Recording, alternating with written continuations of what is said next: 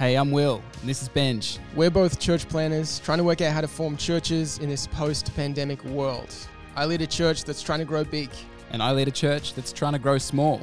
But we share an interest in the beautiful and diverse future of the church in Australia. What will it look like? How will it adapt and innovate and thrive? If you're asking these questions too, then join us as we host a range of conversations with diverse thinkers and practitioners around what comes next. Welcome to the Forming Church podcast, brought to you by Gen 1K and our vision to see a thousand healthy churches in a generation. Well, welcome in to the Forming Church podcast. It is lovely to have you here. Will, how are you going today? I'm going well, Benj. This is uh, this is an interesting occasion for us. We're in different houses. We're we're separated more than we are usually when we record these episodes. I'm a little bit sad, but um, we still have a great conversation and I can still see your face in fairly good resolution on my screen. And that does ease the wound a little bit. Yes, we are, as recording this, we are currently in lockdown. And uh, look, it hurts my heart a little bit not to be in the same room as you. I feel like I haven't been in the same room as you for a long time, Will, but that's that's okay um, because today's conversation is a doozy. Mm, an it's absolute doozy. doozy. We had a conversation about a pretty large topic, the future of evangelism in the church. And we talk about, you know, all things, including the somewhat problematic uh, relationship that some of us have with that word. And we talk about the landscape of uh, spirituality in Australia amongst non churched Aussies. We talk about the church and digital technologies and all sorts of things with a yes. fantastic guest. We have Melinda Dwight with us today, who is the National Director of Alpha Australia. And um, which really does. And I, I assume most people have sort of come into some sort of contact with Alpha if you're a leader in the church, but um, such a good tool and such a just a, a, a broad spectrum of the church that use it. Um, and just so much fruit that comes from Alpha. I love it. So um, this is a great conversation. Melinda is uh, awesome, one of the key leaders I think in Australia right now. So um, sit tight, enjoy, take some notes, and we'll see you on the other side.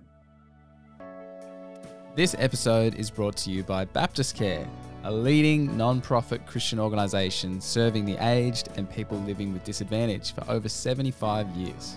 Did you know that as well as providing residential aged care, Baptist Care's Hope Street sites create safe spaces for disadvantaged and distressed individuals facing issues such as domestic violence, homelessness, mental health, or addiction issues. If you want to make a difference in your community, then volunteering with Baptist Care is a great way to do that. You can join the team as a pastoral care volunteer, or help serve at a Hope Street site or visit residents in aged care homes. On Forming Church, we're always talking about ways the church can connect with the neighbourhood. And volunteering with Baptist Care is a fantastic way to do that. To get involved or find out more, visit baptistcare.org.au. Well, Melinda Dwight, thank you so much for joining us to have a conversation. We are really excited to be able to spend some time having a chat with you about the future of evangelism and whatever else we get into in this chat. But before we dive into that, why don't you paint a bit of a picture for us around the life of Melinda Dwight? What does a normal week look like? How do you spend your time? Who are you?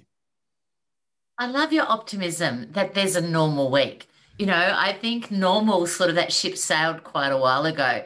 So at the moment, it's more, you know, how can I make the week more more normal? How can I pivot? How can I be flexible? You know, all those words that we really hate but love. So we have a national team. So we have, you know, people in most states. My life pre-COVID used to be being a couple of nights a week um, in another state, catching up with team, catching up with pastors, catching up with leaders. Um, we're based in London um, Alpha, so you know, sort of regular travel. I'm a passionate African, so I've been to you know Nigeria, Congo, those sort of places about 19 times. So a normal life for me was filled with travel and people and um, excitement and adventure, and you know, seeking to move forward the cause of Jesus. Um, and now a normal week for me is, oh, look, I'm in the same room. Maybe I should go downstairs, you know. So yeah, it's it's interesting. And I, I have to confess, I'm just used to being on Zoom calls. And so sometimes I just put up sticky notes saying these people are Catholic. These people are church planters because everybody looks similar on Zoom. That's good. That's good. Melinda, I'm really interested in your take on um, just the state of the the Australian church at the moment. And I know you have a lot of contact with, you know, a broad range of denominations and and different aspects and, mm. and facets of the church in Australia with your work um, with Alpha. Mm. What what are you seeing? Um, both, you know, how is the church doing well at the moment, and and and what what do you think the church is lacking right now? Oh, that's such a good question. Um, I, look, I can give you some observations because it seems to be changing all the time. I think the church is at a, a really interesting time.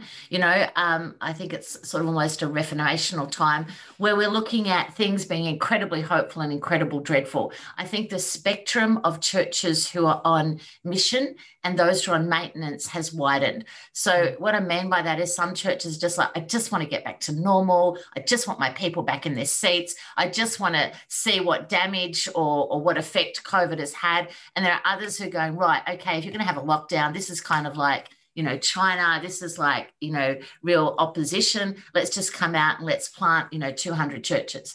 So I think that gap between maintenance and mission is, is kind of widening.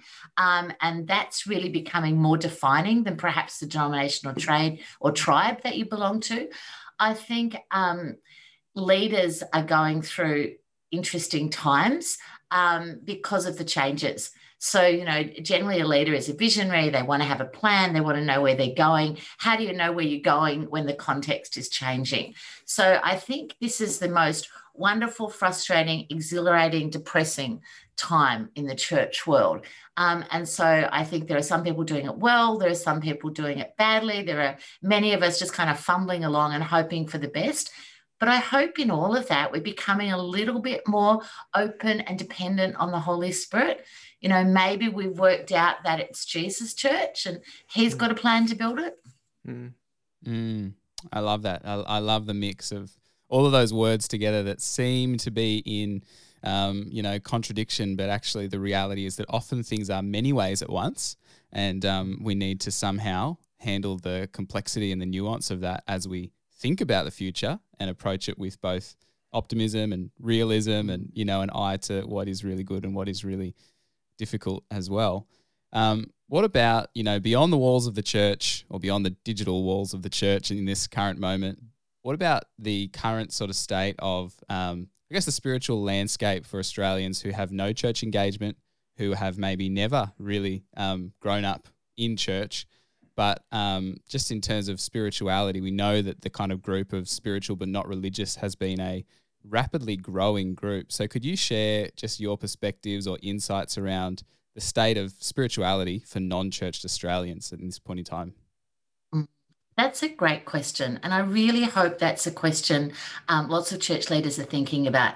I think this is ushering in the greatest season of openness to spiritual things that we've ever seen. Um, certainly, if you're any kind of church historian, you would know that a crisis or a, uh, you know major pandemic often ushers in renewal and reformation.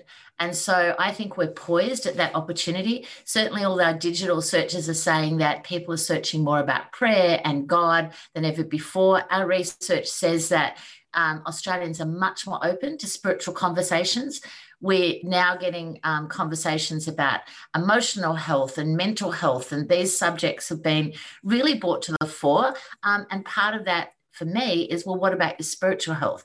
And so being able to have those conversations, increasingly though, Australians say 49% say they never get to have an opportunity to talk about spiritual conversations. So we have to create the opportunity. The other thing is, as you correctly say, people are really a bit put off by religion. And historically, we can perhaps understand some of the reasons for that. But every one of those problems with religion is overcome when they look and go, you know what, I'm really not sure about the church and the Royal Commission. And but gee, I really like Benj. He's a great guy. So we're able to distinguish an individual and our trust in them, and therefore our openness to their faith and spiritual journey, um, as opposed to a religious discussion. So I think there's much more openness. Our research of Australians in general say 70% of Australians pray. So, seven out of 10 people in your street, in your community are praying. They just don't have anywhere to talk about it. Mm. Now, perhaps they're praying, you know, the, the most prayed prayer God help me. But they're certainly crying out. So I think we have this huge opportunity with um, you know, involved in Alpha. And last year, you know, we we pivoted and said, okay, Alpha can move with you. We'll be in person or we'll be online. I didn't think online Alpha would work. I sort of had this thought that people needed me there to pray for them, you know, because I carry the presence of God and I'm ordained, and so somehow that makes a difference.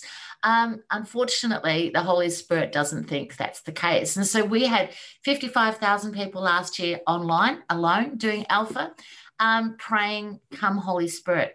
And He did. And mm. because they're in their homes and they were open, they experienced the presence of God where they were in a way that was really um, accessible to them. And most of these people had never actually been onto a church property or through a church building. So I think the openness about, you know, the for, by the average Australian, if there is such a thing, um, is is really the it's really increased because we've realised we're not in charge, we're mm. not in control, so we go on a search for some sort of spiritual answers. Mm. Yeah, I think that's that's really interesting. I'm I'm interested in that 49 percent that you said you know don't have space to talk about spiritual you know conversations. Do you have any insight why you think that is in our culture that we've kind of shied away from from you know having spiritual conversations as just as a normal part of being a human?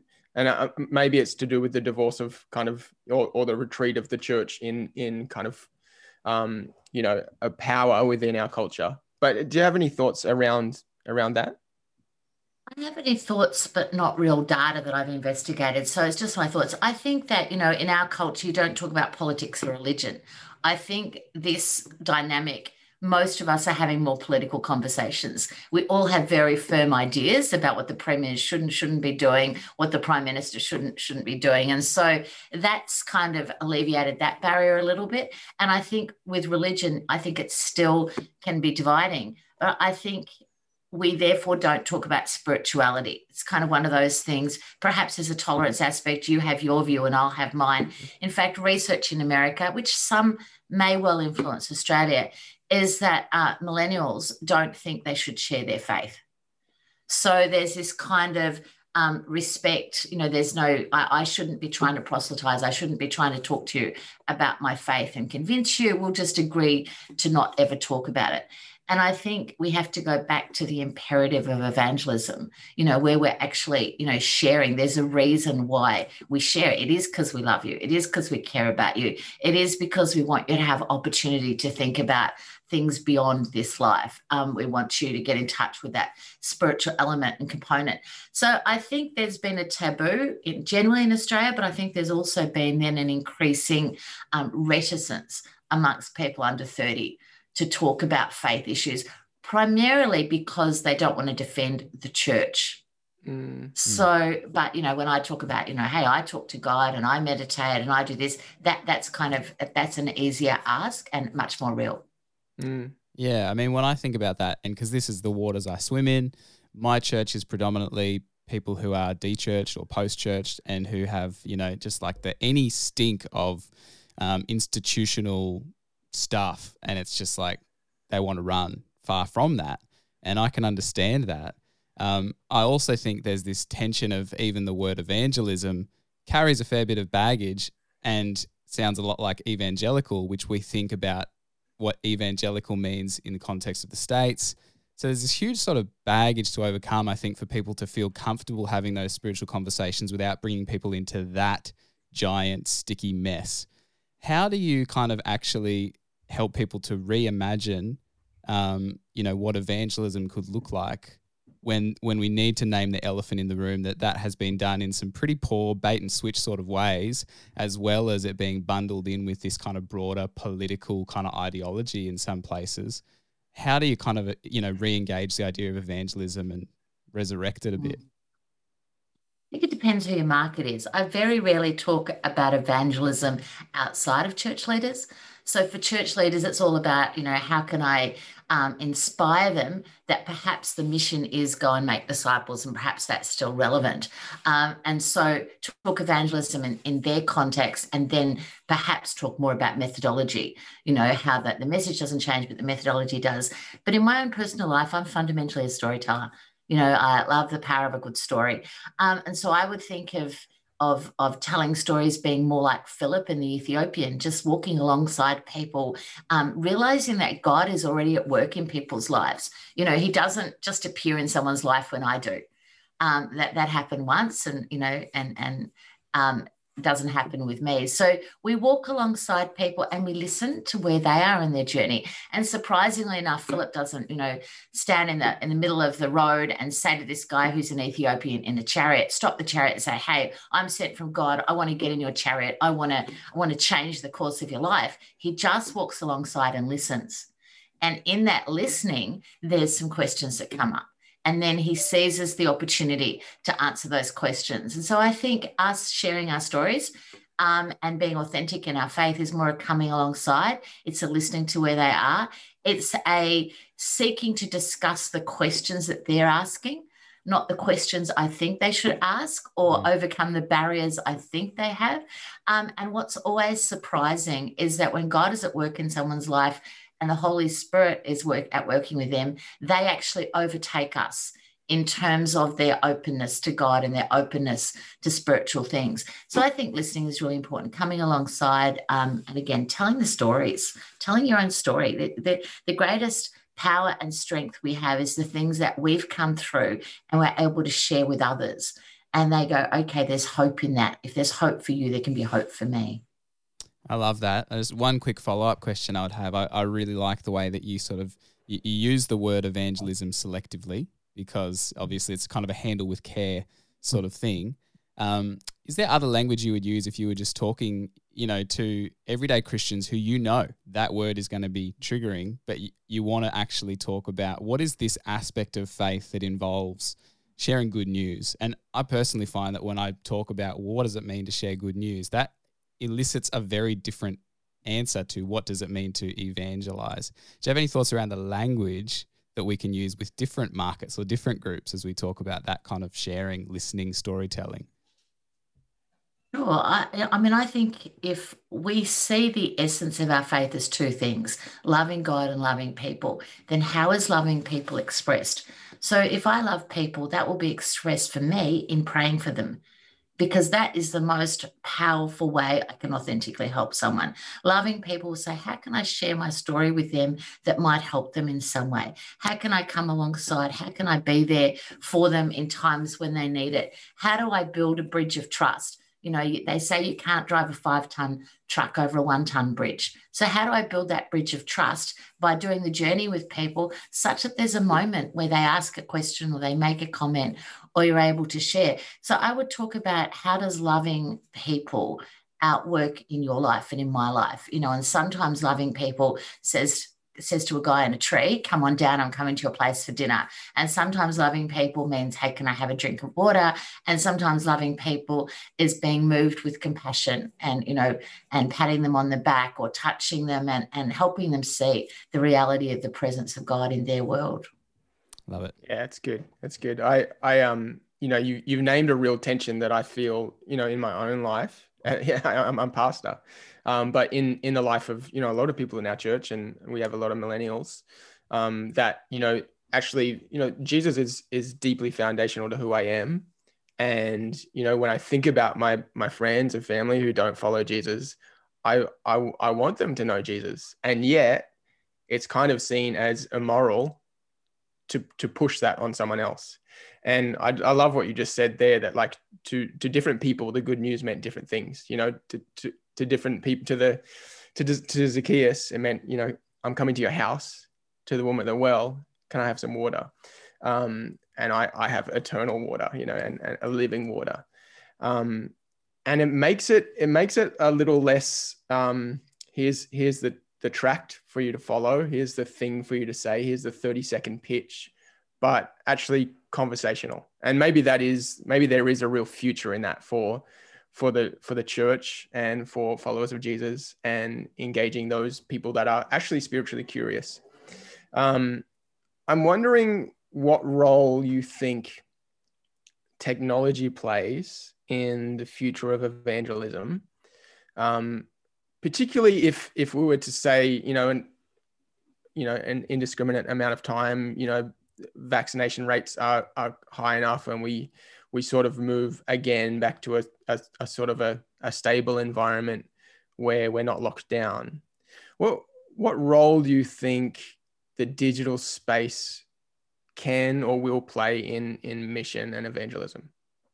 Yeah. Digital space is is core, central to our life. If you're a part of a church community that is not thinking about the digital space, then you have a very limited lifespan. So it's how do we coordinate the digital space with community? You know, if fundamentally following Jesus happens in community, which it does, you know, it's not it's not just a personal faith, it's a communal based faith. How do we build community in a actual and a digital way that helps people? So, you know, I'm a you know, I'm a, I'm a fan of social media. Um, I think there's lots of problems with it and I set some boundaries on it, but I feel the responsibility to take my followers somewhere. You know, we, we have followers and so I don't do the stylized thing. I'm not, I'm not that good at it. But what I'm trying to do with it is saying, okay, how do I drop seeds that make people think? How do I invite them into the mystery? I think if we think of faith as a marketing exercise of God, we're in trouble Whereas with we think of faith as a following of Jesus, because he did say over 60 times, come follow me. So if we think of it as following him, uh, he rarely answered questions. I can't think of a, a time, perhaps except with a religious guy, where, you know, this religious guy started talking to me, said, Oh, yes, that's right, you must be born again. But in every other situation, to people who weren't from a religious background, he just had conversations. And we are actually inviting people into the mystery of faith. I mean, you know, I'm obviously not as intelligent as you guys and as well informed, but I've been following Jesus a long time now and I have unanswered questions. So I think the first thing in, in sharing our faith or in thinking about the digital space is realize we're not there to answer the questions. This is not an information age. This is a relational age. And so how do we share that? How do we put out questions? How do we seed things? So I think that importance in digital community that leads to personal connection is really critical. I think we can't think of a digital um, community as being televising our services to people that aren't there. No, that's just looking after your, your congregation.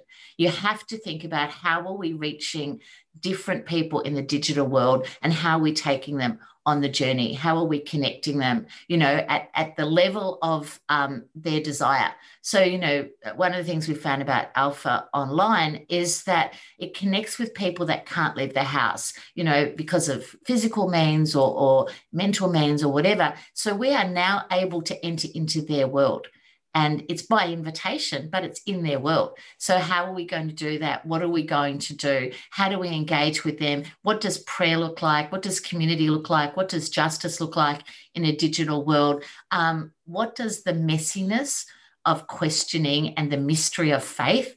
look like if we if you know we don't have a, a 17 minute you know um, homily where you know there's a conflict and there's a resolution and it's all nicely packaged what does digital world look like if people are on an ongoing journey where they are receiving more information than we've ever seen before? How do we help them search through that? How do we so i think the digital world is essential. You guys are going to have to do this. I'm seeing a lot of um, older ministers basically taking early retirement and dropping out now and saying, you know what, I realize the energy needed for this next season is huge. This is a big change. This is a, a seismic shift in how the church and our society operates. And they don't necessarily have the capacity to do that. But you guys are going to have to pioneer this. How does this look? What are we going to do? How do we engage? The great thing about the digital community at the moment is that it's relatively forgiving because we're all new, you know, we're all, you know, oh, oh no, my audio is not working on Zoom or oops, you know, the internet's. We're a bit more forgiving. So we have a space now where we can trial some things. We'll get it incredibly right and we'll make some mistakes that can be learning opportunities. This episode is brought to you by Morling College. As well as their great theological study options, Morling run free courses, open nights, and public events on topics like transforming vocation, faith in action, bioethics, and more. And if you're a church planter, they even run a church planting course called Sent. They have a range of scholarships, campuses in Perth and Sydney, as well as online study options. You can find out more at morling.edu.au. I feel like we're in this moment, and everything we've talked about so far kind of alludes to this, but we are in this moment that's kind of setting new trajectories for the future. The way that church looks is going to be different for sure. The way that we use our digital technologies, we're going to continue to, to settle into that in new ways. Mm-hmm. Um, obviously, we're in a, a moment that has um, so much dramatic change happening. I'm not asking you to look into a crystal ball but if you were to paint like an aspirational vision of what um, the relationship and the posture of the church in Australia could look like maybe a generation from now, in terms of how we engage with a landscape of people who are spiritual, open, what would like a positive, beautiful vision of that look like in your mind? I think it would be church leaders and churches that authentically are outward focused so that our budget, our staffing, our resources all reflects our values of focusing outwards. I think that we should stop thinking about our KPIs, our success indicators as how many bottoms we have on seats and how much is in the offering plate, which isn't getting passed around. So we have to actually go, okay, for me as a leader, how, what are my success indicators? If Jesus told me to make disciples, who am I discipling? You know, who's who's still far off and I'm calling into response. I think we have to, as, as leaders, we have this opportunity to step up and lead in this situation, not by, you know, not by a top-down approach, but there's this, you know, guy who did some good stuff who said, imitate me as I imitate Jesus. And so if we go back to those first principles, how am I um, allowing my faith to be rolled out. You know, where, you know, on Sundays or when I'm talking to people, where am I sharing the stories about how I prayed for my Uber driver yesterday? Or how are we living out authentic faith? And I think as we live that out, the ripple effects will be greater. I think we have to realize that um, our success indicators are not going to be in front of us. So if we think of church as being how many people do we authentically serve and help and in what sort of areas, I, I think that we have an opportunity as a church that our society is looking for things that are more real and authentic. I think that the rise of, you know, smaller home type churches, um, places where you go and people know your name, um, you know, where you where you go into a Zoom room and you connect with people straight away. I think that sense for community and connection is kind of more important. And we have to overcome the barriers to that. We have to make that easier for people who increasingly are feeling isolated and fearful and panicking and and anxious. So I think the church in general, I think we have an opportunity to double or triple the size of people who are the church, but they may not um, have a branding on them of Catholic or Anglican or whatever. We have an opportunity to engage the community in a spiritual journey, even if we don't see that on our daily basis. We have an opportunity to be the church in terms of, you know, um, praying for people where they are. You know, I'm praying for people more um, in my everyday life than I ever have. when I was a pastor, we used to pray for people, but now I'm involved in this. I, I, I try and most days, if I can, pray for someone, which is kind of tricky when you're in lockdown. But it's that church being the church, not attending church, is, is how I would hope, hopefully, see the future. Mm. Oh, that's great.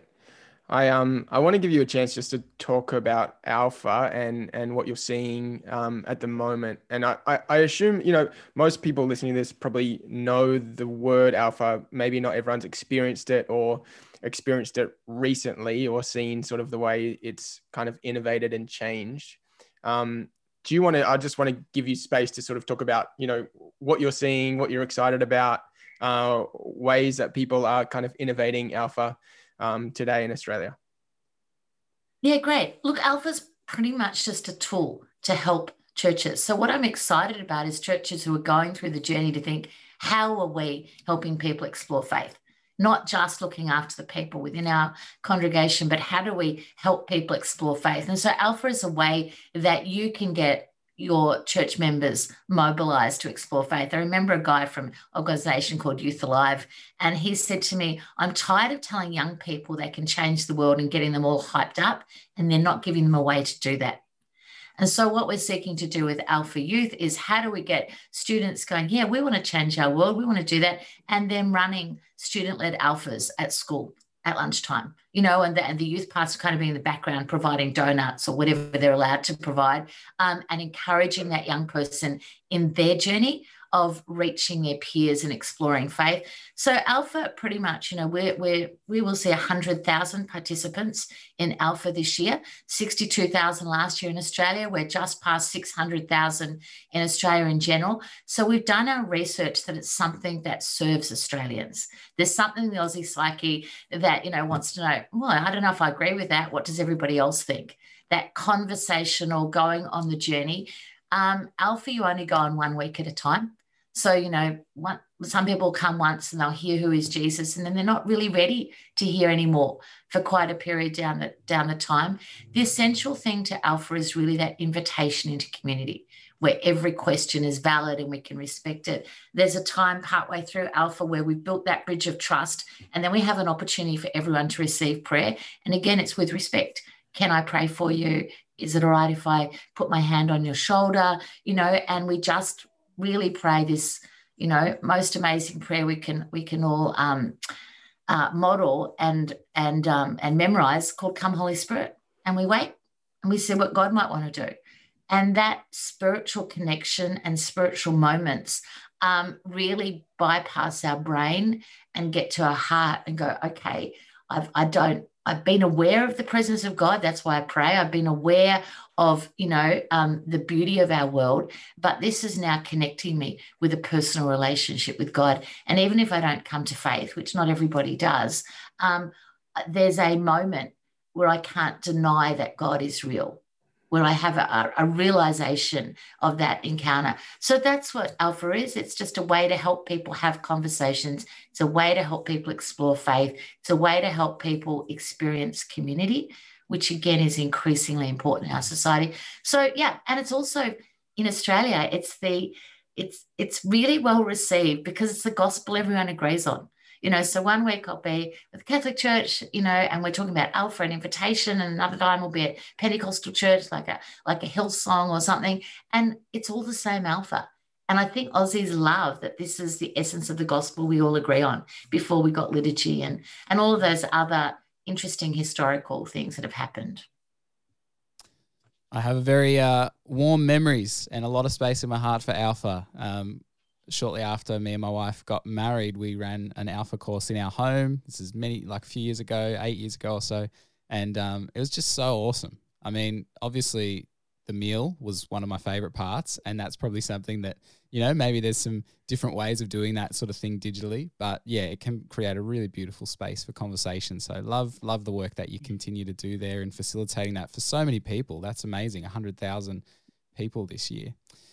And it's all free and online, like you said. And so we will do anything we, we can to serve and help you, you know, run the model how we suggest it and then take it and make it better. But yeah, that concept, there's something about breaking bread together that's kind of really important, Will, isn't there? You know? Mm-mm, absolutely. do you, um, through Alpha or just in other spaces, have any other thoughts around the re engagement of people who have become post church or de churched who maybe have done alpha, maybe have done alpha like three times in the past, but are at a point where, and you know, I think it's a tricky, it's a tricky and complex group. But I, I just feel like there's a lot of people that have left the institution, but they haven't actively left Jesus. They haven't actually necessarily left their faith. They're just they've left a lot of stuff that has really clouded around the edges of that. Do you think Alpha works with that kind of group of people, or do you think we need to explore other avenues, or do you have any thoughts around how we how we tell stories to people that have heard the story a bunch of times, but for other reasons um, have have felt dislocated or um, you know displaced in terms of the the faith world? Um, in our census, there's 12 million people in Australia that identify as Christian. 5 million Catholic, 2 million Anglican, um, and the rest of us. There's less than 2 million that go to church. So a million to Mass, a million perhaps to the rest of the church combined. So when we talk about um, non church attending people of faith, it's actually a broad market. Mm. Um, and that's people perhaps who've never engaged with the church um, or perhaps did as a baby because of family heritage um, to people who got hurt in the church world, you know, um, and and and frankly, you know, I've been around the church a long time. You want to compare horror stories? Let's go. So I think it's like family. When you know family works really well, it's one of the most beautiful things that there is. When there's a separation or divorce or a dislocation in the family, it is more painful than any other dislocation because it matters so much because it's close to our heart. And so I think you know there if you if you're a follower of Jesus, an active follower of Jesus, you don't generally walk away from Jesus. You perhaps walk away from his church, which is challenging because when you look in the mirror, you're the church. You know, the church is not an institution. The church is you and I who are seeking to live out Jesus' style of community in our everyday lives. And perhaps we're rejecting a style or a methodology or an institution, but we you know, people might not like the church, but again, gee, they really like Benj, they really like hang out with his family. And, you know, Jesus told the story, a parable about this religious person who was in church going, I thank you that I'm so amazing and so incredible. And um, and then there was a sinner who was outside the church um, and said, Look, I'm not even worthy to go in there. And Jesus said he went away justified. And so I think there's a desire for God, there's a desire for Jesus in our hearts. And we need to possibly we, we need to um, to follow that in community and perhaps our community is not a religious organization or um, you know an institution although i love the church there's not never a church that i've been to that i can't find something to love and value um, sometimes it just takes longer than others to find it but it's there um, but other people go well i'm just going to go back to the essence of community and that's okay too. I think going back to first principles is actually what Alpha's about. You know, before we had all these historic, let's go back to the element of the gospel. Who is Jesus? Why did he die? What is prayer? What is the Bible? You know, the, the lack of Bible knowledge is, is quite staggering. Um, and the lack of awareness of who Jesus is. So I think when we come back to first principles, then we we do that within community without realizing it. We're actually embracing the church in its most pure form. Um, and then that community, that small group, that small community often helps us integrate. So we have situations, you know, um, Alpha's taking off a lot in the Catholic Church. We really appreciate the Catholic Church. But people who say, you know, we do Alpha and we've got community, and then we go to Mass. And, you know, it's perhaps not quite the same experience. So then we partner with organizations like Divine Renovation and say, okay, how can we make the church, you know, in its um, institutional setting or accessible. You know, perhaps we make sure that we have mass that's in English, or we make sure that we have mass that has coffee after it. Or so, how do we use this authentic expression of faith and commitment to community then to then to help the institutions change? And that's what I hope we would do. Mm. Be a part of the solution, guys. um, you know, so we we planted a church two years ago, and um, I pretty quickly realized that really without noticing it, you you planted a church that looks very similar to you in your strengths and um, unfortunately in your weaknesses. Um, and one of the things you know I've realized is that you know evangelist is is not one of my key kind of leadership giftings, and um, without without strong intentionality and some some vision and some structure um, that very easily just disappears from from the church community. So I'm I'm wondering um, if you have any advice for someone who's going to start a church or going to start something new, how to how to build in some of the DNA of of that kind of missional sharing good news into the foundation of a church community. Do you have any thoughts around that? Yeah, my thoughts are it's painful. So I'm a serial church planner. I love being involved in planning churches, have done it all my life, planted other churches. And um, I remember once I felt the Holy Spirit asked me something, and it happens very rarely, so I remember it. Um, talking about what I'm called to do. Well, I'm called to make disciples, and you know, kind of went on that journey and kind of tried to re-engineer what I was doing so that the KPIs were more focused on making disciple. Um, but I was reading a scripture a while later and talking about what ministry gift am I to the body of Christ, apostle, prophet, pastor, teacher, evangelist, depending on how you assess those. Um, and, you know, I went through this whole, you know, journey of discussing and thinking about that. Um, and at the end of that period of time, it was almost like the Holy Spirit said, really doesn't matter what you think you are. Here's the deal you need to do the work of an evangelist. And I'm like, but I'm not an evangelist. Ah, but what did Paul say to Timothy? Do the work of an evangelist. And that's challenging because evangelism is work it is intention. Um, you know, I put something on my diary every day for years. It said, Have you shared your faith today? Um, you know, have you had a spiritual moment with someone? You know, just because I I, I forget to do that. You know, um, I did a silent retreat, you know, because I love learning from different parts of the church. And what really came out in that silent retreat, amongst other things, was this concept of, of examination. At the end of the day, examining where was God at work today? And did I cooperate with him? And learning to recognize the moments when God is at work in an Ethiopian and I just haven't been listening to the question, you know, and to try and say, okay, God, would you help me cooperate with you? And so help me be more open. I prayed prayers that I really didn't want answers to. Like, if you give me an opportunity to share today my faith, I will. You know, so just really put it back on God. Um, the challenging thing is He answers those prayers. So I think for those of us who are not naturally wired that way, um, and perhaps have had, like I had those experiences as a kid where we had to stand on a soapbox and sing on a Saturday morning when all your friends were around or something and had those sort of bad traumatic experiences, you have to be intentional.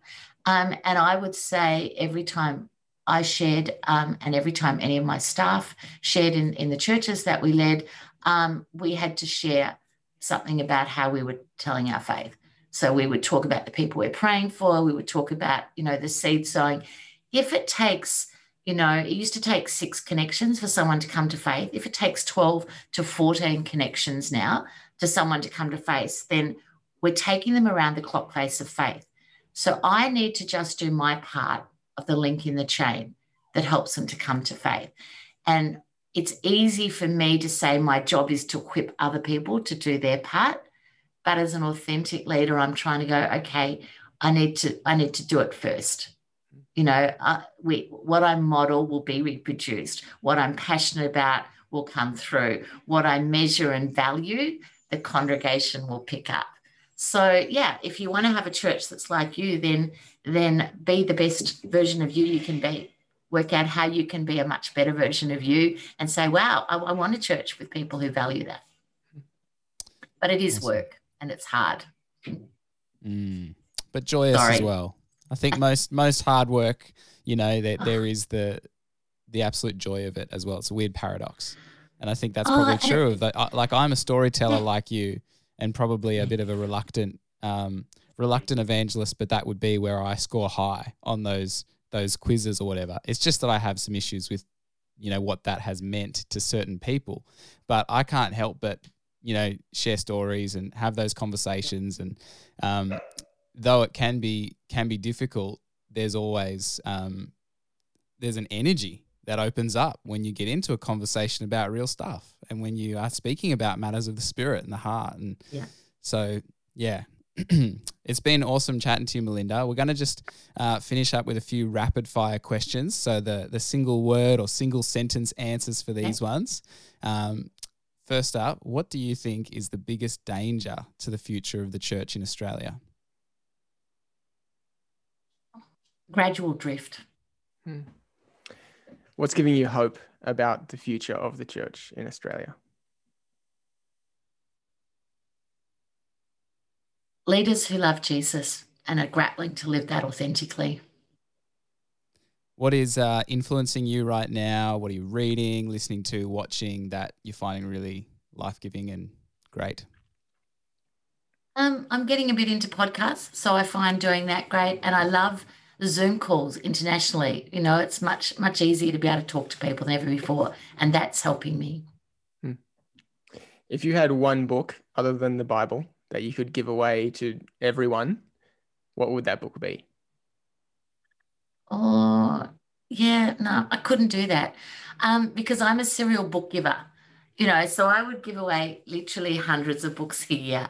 Um, and, you know, I'll give away The Case for Christ, or I'll give away, you know, Paul Kelly's book on coming to faith to people who don't know Jesus. And then I'll give Eugene Peterson books on just about everything to church leaders. And, you know, so yeah, just can't do it. Sorry. Just reject the question outright. Yeah. Love it. um, what would be your two to three like practical kind of next steps or sentences of advice for people who are starting something or planting a church or you know exploring a new expression um, who are listening to this? Yeah pray more. Pray more. You know write down people that you want to pray for. Um, decide at the beginning of the day to pray god here's my diary. What do you want to do? Pray at the end of the day god where did i where did i do well? Where did i stuff it up? Just just generally pray more. How can uh, people connect with you, follow along with your journey, connect with Alpha? Oh, what a great question. Thank you. Um, alpha.org.au is probably the easiest way to get all the resources of Alpha. You know, I'm really, really good on handles on Twitter and Facebook and Instagram. It's pretty much got Melinda Dwight in it.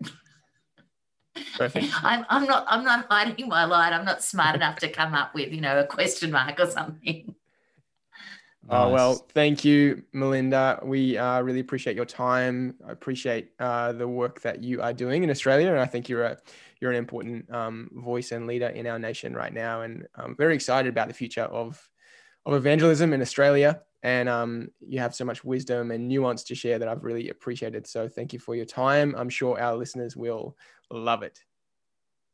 The privilege. Thanks for the privilege, guys. Can I pray for we before we finish? Are we allowed to pray? Yeah. You're allowed to pray, yes. That'd be great.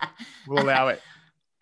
thank you. Father God, thank you for the privilege of talking to each other in front of you. Lord Jesus, we pray that your grace will be shed abroad between us, but uh, uh, uh, to everyone that is listening. You didn't come to condemn, you came to bring light and hope. And so we pray for your grace. And Holy Spirit, we pray for your fellowship, that you're our comforter, our counselor, our guide into all truth. And may this podcast be one of the ways that people are guided greater and deeper into your truth. We just pray it the incredible love of God, the grace of our Lord Jesus Christ, and the fellowship of the Holy Spirit in Jesus' name. Amen. Amen. Amen. Thank awesome. you. Thanks, Melinda.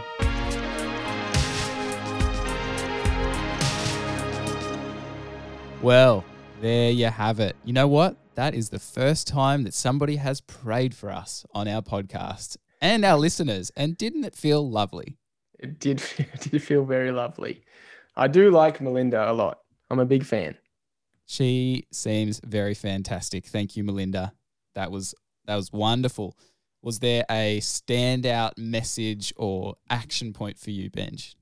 Do you know it was um, just something that she said, uh, kind of off cuff, um, that the church needs to be authentically outward focused, and that just kind of really resonated with me as thinking through the church. Sometimes the church has been outward focused, but not in an authentic way, or it hasn't felt authentic. It's felt sales pitchy or kind of outcome based, uh, or you know maybe even ego driven a little bit in the way that you know what we're doing, what we think we should be doing, or you know other people are looking on. But actually, as a church and a community, to get to the point in ourselves where we can be authentically out, outward focused, actually with a heart for people to love and serve our neighborhoods and our communities and our neighbors and the people in our world.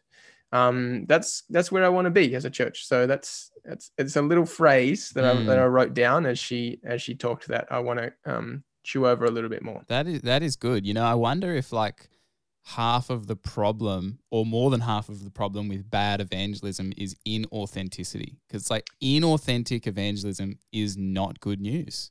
If no. it is sales pitchy if it is uh, agenda driven if it is like something that feels really forced and inauthentic that maybe that's where like pretty much all of the problem lies. It's not evangelism it's the posture the authenticity the genuine heart behind it or not.